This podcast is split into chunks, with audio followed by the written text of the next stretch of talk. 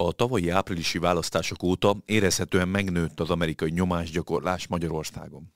Az újonnan kinevezett amerikai nagykövet minden korábbinál intenzívebben konfrontálódik a kormánnyal, míg a u es aid napokban történő bejelentése mögött többen már egy esetleges színes forradalom kirobbantását sejtik. Üdvözlöm Önöket, a mikrofonnál Kulifai Máté, ebben a podcast sorozatban rendkívüli cikkek és hírek hátterét igyekszem megvilágítani. Ha kíváncsi a folytatásra, kérem iratkozzon fel a YouTube csatornára, és állítsa be az értesítéseket a csengőgomb megnyomásával. Szombaton tartotta évértékelőjét a magyar miniszterelnök.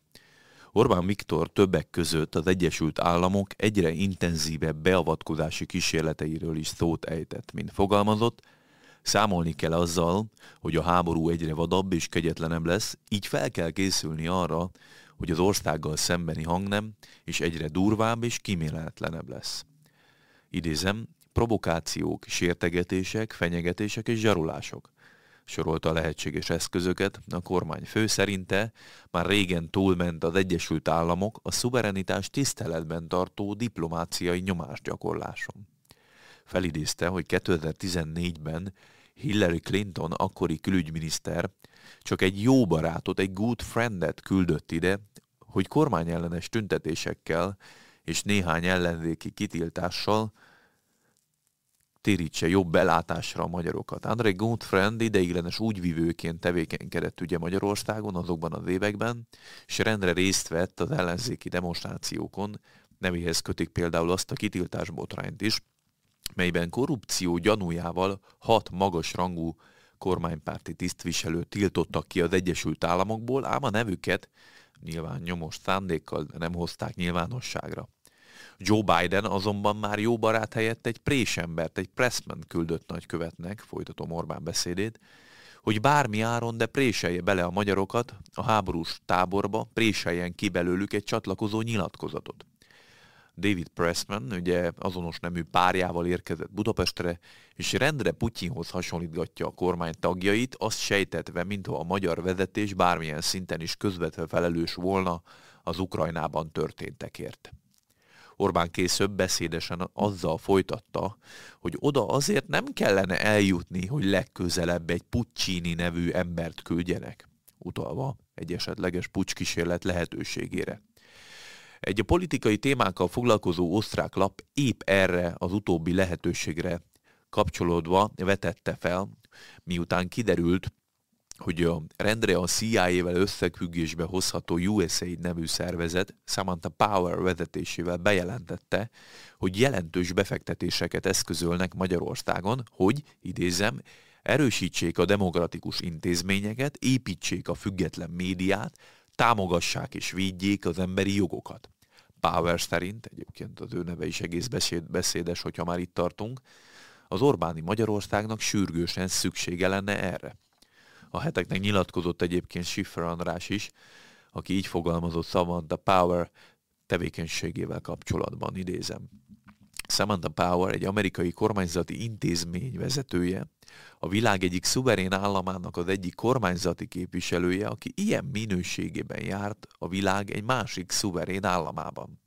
Sem a hetvenes évek végén, sem az elmúlt években nem láttam még példát, hogy amikor Magyarországra érkezik egy idegen államnak egy kormányzati tisztviselője, vezető kormányzati tisztviselője, aki talán hivatalosan nem tagja a Biden kabinetnek, de kvázi kormánybiztosként lehetne leginkább definiálni a státuszát, akkor egyáltalán nem világos, hogy őt egyáltalán meghívta-e a magyar kormány, illetve ki a magyar fogadó fél.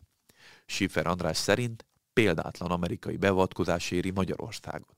És ugyanígy példátlan az, hogy amikor ide érkezik egy idegen államnak a kormányzati tisztviselője, akkor nem látogat el egyetlen magyar kormányzati intézmény vagy közhatalmi szervhez sem, amelyik mondjuk őt meghívta volna, hanem elég megalázó módon a magyar hadügyi és igazságügyi miniszterek zarándokolnak el hozzá a nagykövetségi rezidenciára.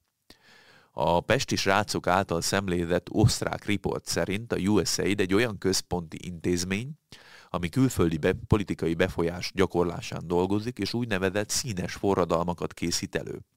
A lap megjegyzi, hogy a szervezet szorosan együttműködik a Soros-féle Open Society Foundation-nel, Samantha Power egyébként nyíltan megállapította, hogy az amerikai tisztviselők és civil szervezetek ismét aktivizálódnak Magyarországon. Míg amerikai kritikusok is úgy vélik, hogy ez gyakran a színes forradalomra tett kísérletek előfutára. A Twitter bejegyzése alatt egyébként nagyon sok amerikai kommentelő pedzegette ugyanezt, rendre a C I A-t emlegetve ezzel kapcsolatban. A Geopolitics and Empire nevű blog fel is tette a kérdést, hogy vajon mine, milyen színű lesz a magyar színes forradalom. Felhasználók sora gyanítja azt, hogy hamarosan zavargások lehetnek Budapesten. Pascal Emmanuel Gobry, a Washingtoni Etikai és Közpolitikai Központ munkatársa úgy fogalmazott, hogy a U S A I D-et gyakran politikai eszközként használják nem kívánatos rezsimek megingatására, vagy akár megdöntésére. A budapesti zavargások lehetőségével kapcsolatban pedig kifejezetten érdekes az a párnapos hír, mely szerint lényegében a semmiből megjelent Budapesten az amúgy leginkább Egyesült Államokban tevékenykedő antifa mozgalom, radikális maszkos fiatalok viperákkal és boxerekkel fegyverk, felfegyverkezve nyolc ember támadtak meg rövid időn belül a magyar fővárosban. A rendőrség három embert letartóztatásba helyezett, több német elkövetőre pedig körözést adott ki, csoportosan elkövetett közösség tagja elleni erőszak, súlyos testi sértés és más bűncselekmények miatt.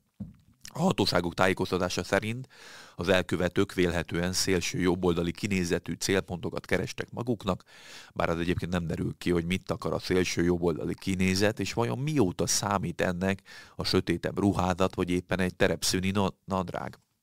A támadásokra reagáltak a hazai szélső jobboldali szervezetek is, több garázdaság is történt a becsület napjához köthető megmozduláson. Lényegében joggal merülhet föl a gyanú, hogy ez is lehetett a támadások célja, hogy kipróbálvokáljanak egy radikális és erőszakos jelenetsorozatot Budapest utcáin. Köszönöm a figyelmüket, ha tetszett ez a podcast, kérem iratkozzanak fel a YouTube csatornára, állítsák be az értesítéseket a csengőgomb megnyomásával, hogyha nem szeretnének lemaradni a későbbi érdekes és izgalmas hírekről, elemzésekről. Vigyázzanak magukra!